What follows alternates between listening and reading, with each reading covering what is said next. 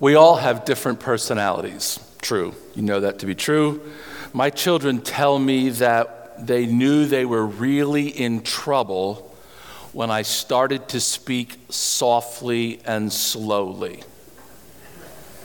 I guess in those times I wanted to weigh my words carefully and I wanted to control my emotions. So when I said, Gregory Daniel, they knew something was up.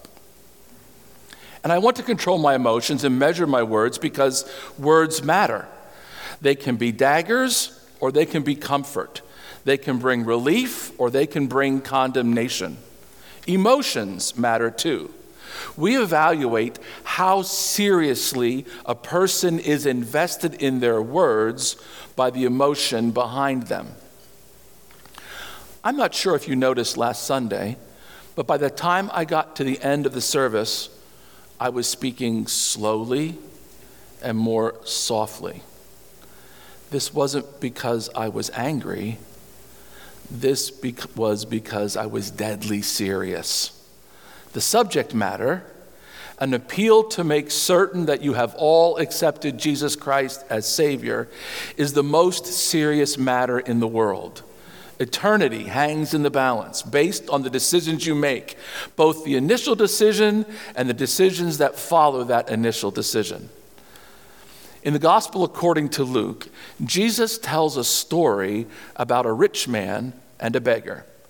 Jesus gives the beggar the name Lazarus, but he does not give the rich man a name.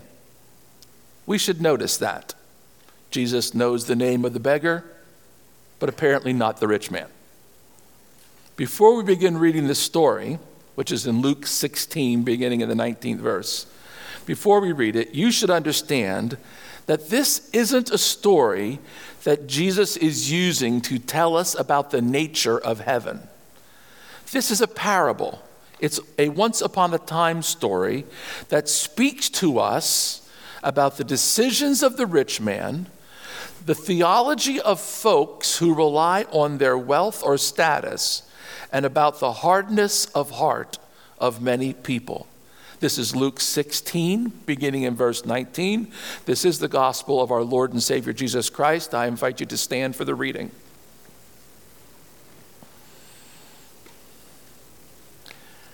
There was a rich man who was dressed in purple and fine linen and lived in luxury every day. At his gate was laid a beggar named Lazarus covered with sores, and longing to eat what fell from the rich man's table. Even the dogs came and licked his sores. The time came when the beggar died, and the angels carried him to Abraham's side. The rich man also died and was buried. In Hades, where he was in torment, he looked up and saw Abraham far away with Lazarus by his side. So he called to him, Father Abraham, have pity on me and send Lazarus to dip the tip of his finger in water and cool my tongue, because I am in agony in this fire. But Abraham remind, replied, Son, remember that in your lifetime you received your good things, while Lazarus received bad things. But now he is comforted here, and you are in agony. And besides all this, between us and you, a great chasm has been set in place, so that those who want to go from here to you cannot, nor can anyone cross over from there to us. He answered, the rich man, Then I beg you, Father, send Lazarus to my family, for I have five brothers. Let him warn them, so that they will not also come to this place of torment. Abraham replied, they have Moses and the prophets. Let them listen to them. No, Father Abraham, he said, but if someone from the dead goes to them, they will repent. He said to him, If they do not listen to Moses and the prophets, they will not be convinced, even if someone rises from the dead. This is the word of the Lord. You may be seated. In our story, the rich man is content to indulge himself with the fruit of his labor.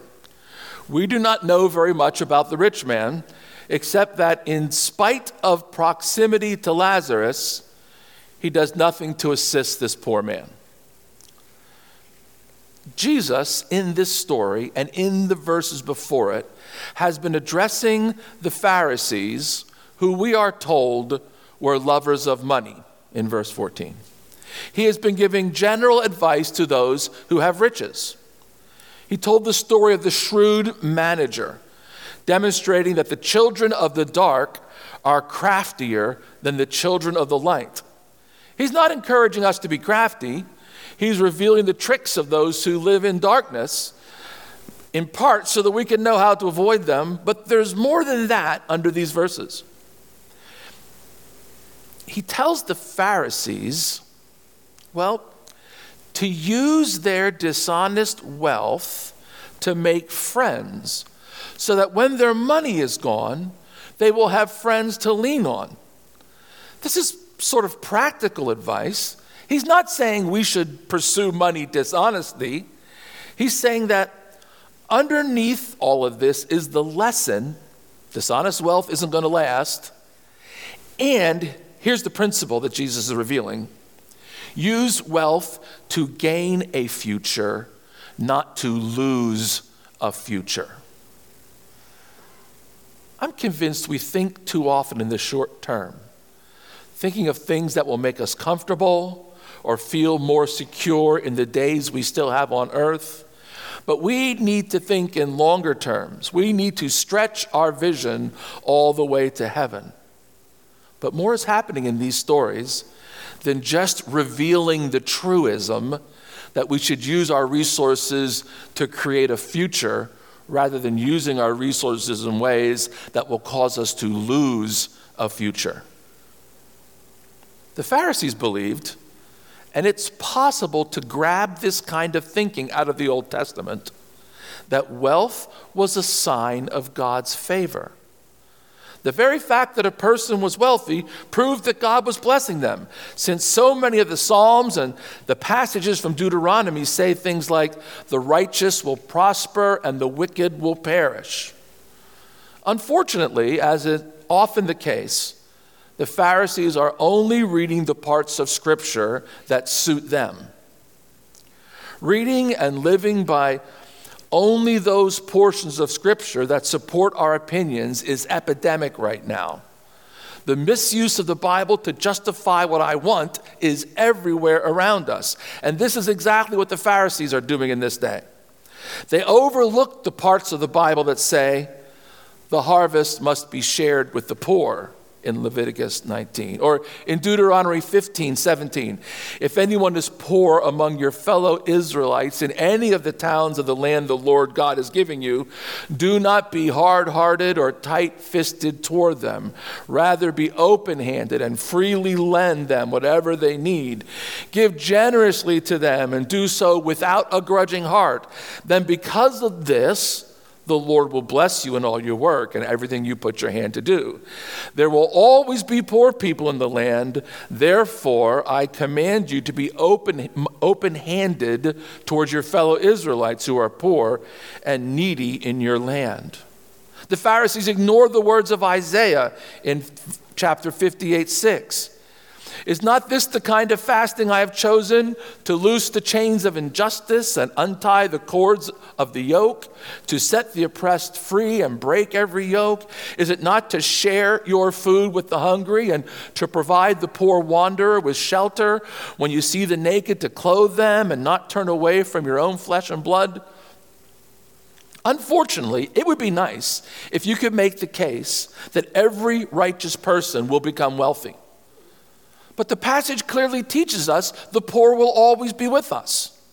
And so it's clear that wealth in itself is not a sign of the blessing or favor with, of God. Plenty of folks have become wealthy through dishonest and treacherous means, and their wealth is not a sign of the blessing or favor of God. The Pharisees' misreading of Scripture is central to what Jesus is teaching in the Gospel of Luke here. And I guess he's teaching it through them as well. He's demonstrating that the life of the kingdom of God, as described in Scripture, is caring for others and preparing for the future, the distant future. This is why, right in the middle of these stories that Jesus is telling to these rich folks, you have verse 17. I mean, it seems like an odd insertion here into the middle of these stories unless you understand what Jesus is doing. What does verse 17? Not, not one stroke of the pen will fall away from the word of God. What, what's he meaning by that? He's saying, you just can't ignore the parts you don't like. Because all of this together is the Word of God. You have to read the promise of God's provision along with the promise of God's requirement for compassion. That those things must go together. If we're simply holding on the promises of God for provision, that's a self interested exercise if I'm not also holding on to the command to care for others. They go together. And so we have this rich man who likely thinks that his wealth is God's sign of blessing and therefore a sign of God's approval, just like these Pharisees who are being addressed at the moment. And surprise, surprise, he dies and doesn't end up in heaven. And we have Lazarus, who, according to the Pharisees, is obviously suffering God's punishment. And he dies and winds up in Abraham's bosom. And there is confusion. And the confusion is based on this great gospel reversal. Those who assumed they were righteous end up being judged harshly, and those who society judged harshly end up in glory. But there's a discussion, thankfully, in this story that follows the reversal and reveals for us the true nature of things. And we have to hear these words finally awake, finally understanding, the rich man pleads for his brothers. Don't let those I love make the same mistake I made. The answer to his appeal is chilling, I think. Everything anyone needs to understand is already revealed in the law and the prophets. It's all there. All your brothers need is plainly right before them. I read under that these thoughts. Many people are deceived because they want to be deceived.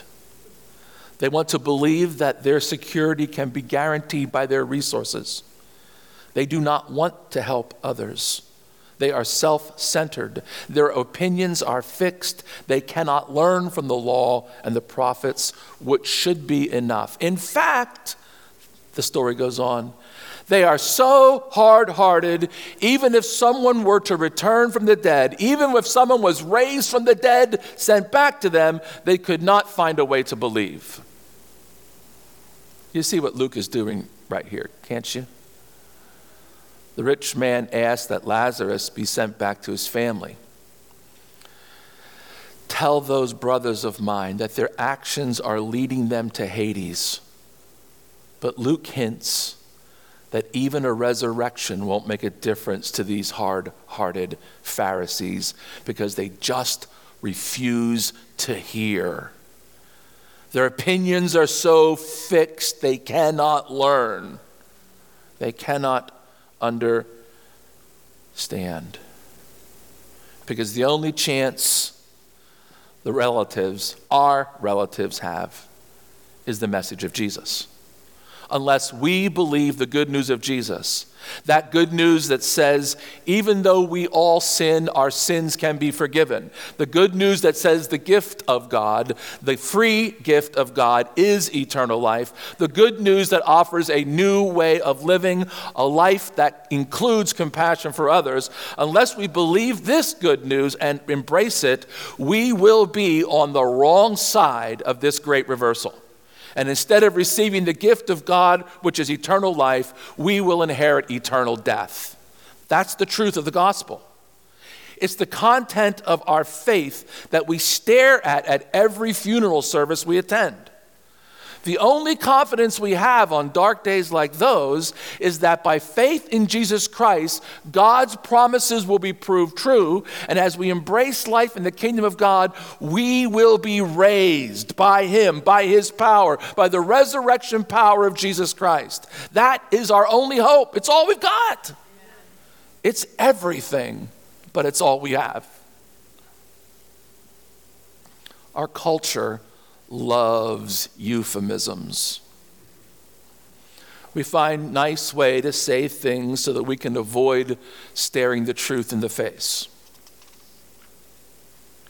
He made poor choices. Yes, he robbed a bank. He has a condition. Yes, he continues to abuse substances. He has a faulty sense of honesty. He's a liar. There are so many polite ways of saying things to avoid hurting people's feelings or shading the truth. But while euphemisms may help us through tough times, like saying a person passed away rather than saying they died, euphemisms don't do much to reveal the truth to us. Have you ever noticed how hard funeral directors work to keep the truth of what is happening right in front of us from actually being seen? When the casket is closed, most times the family is asked to leave the room first, so no one has to experience the moment of separation from the body. If the casket must be closed in public, the directors attempt to shield the process visually from the family. Heavy makeup is always used to keep us from seeing the actual condition of a deteriorating body. At the graveside, as much as possible, the dirt is all covered up, so no one has to face the stark reality that this body will be underground in a few short minutes. These days, most folks leave the graveyard before the casket is even lowered. I am not saying that those practices are inherently wrong. I'm just saying that there is a conspiracy to keep us from seeing the truth of what is happening to spare our feelings. Have you ever paid attention to the kind of things that people say to each other at funerals, things we, we don't believe or Things we just make up to make other people feel better. Oh, so and so is a little angel in heaven right now. Friends, humans don't become angels, never have, never will. We're humans, created in the image of God. We will always be human. We have an eternal destiny, and our preferred destiny is in fellowship in heaven with our Father. That's who we are. If we say we become angels, what does that do to the incarnation? Jesus specifically came and took on our humanity. He did not take on angelhood. He took on our humanity so he could be like one of us because this is who we were created to be. We can't use euphemisms to skirt around that stuff. We're humans with an eternal destiny. Well, she's up there with grandma right now. Well, I hope that she is. But there is only one way we can be sure of that, and that's if Grandma Angie committed their lives to Christ and have received the gift that only God can give the gift of eternal life. Well, he's in a better place. Well, again, I hope that he is. But the content of our faith is that resurrection is for members of the kingdom of God. Universalists believe that everyone will be saved. But I've got to tell you, friends, you can't find that in Scripture. If the Bible is our authority, membership in the kingdom of God is the most significant thing there is because resurrection is for the children of God and heaven is for them. That's who we are. That's what we believe. We believe there will be a judgment. We believe that our only defense on the day of judgment will be an appeal to the mercy of God based on the blood of Jesus freely sacrificed for us. That's who we are. We believe that the choice to follow Jesus will have to have been made while we were still living here on the earth. And that we will have to follow that choice with obedience to the call of Christ. And if we have any hope of heaven at all, if we have any hope of seeing our loved ones again, if we have any possibility of enjoying heaven with the angels, it will be because we choose Christ now and live for Him now while we have the opportunity to do so. That's it. That's who we are. That is our only confidence. It is your relatives' only confidence. It is your family's family members' only confidence. It is your neighbor's only confidence. We spent time last Sunday talking about approaches to how you can share this good news. I put additional copies of the approaches I articulated last Sunday in the lobby again for today. I put another one out there. This is called Step Up to Life. Little booklet like this. They're in the lobby.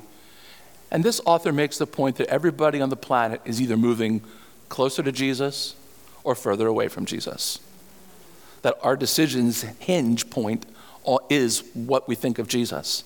And it's a great little booklet for helping folks consider how do you move closer to Jesus until you arrive at the place of saving faith. They're out there as well. I would encourage you in the strongest possible terms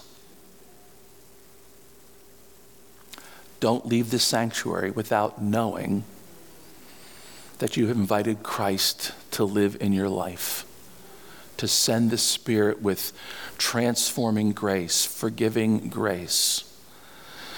Resolve to follow His leadership. Nothing is more important than that. And you can't share the story, which is what I'm asking you to do Share the story until you've received it yourself. We're going to sing the same song we sang last Sunday I've decided to follow Jesus. And while we sing this song, if the Holy Spirit has been whispering in your ear that you need to make this commitment, that you need to ask forgiveness for your sins, you need to invite Him into your life, to to change you and give you the gift of eternal life, I'd invite you to come forward and kneel at this altar and give me the opportunity of praying with you this morning. If you make this decision and aren't quite ready to kneel at this altar while you do it, I invite you to call me and talk to me this week so that we can get together and walk through that process. It's the most important decision you'll ever make. Don't procrastinate a moment. It's my desire every Sunday at this point to bless you, that the comfort of God would be yours, that the peace of Christ would be yours, that you would know the joy of serving Jesus each day. That's always my desire for you. This benediction will not be like this. For those who have not yet known Christ as Savior, may the hound of heaven pursue you until you are so uncomfortable that you have no choice but to run to the Father whose chiefest desire for you is for your good, for your eternal benefit, and for your joy. I pray this to the glory of God, Father, Son, and Holy Spirit. Amen.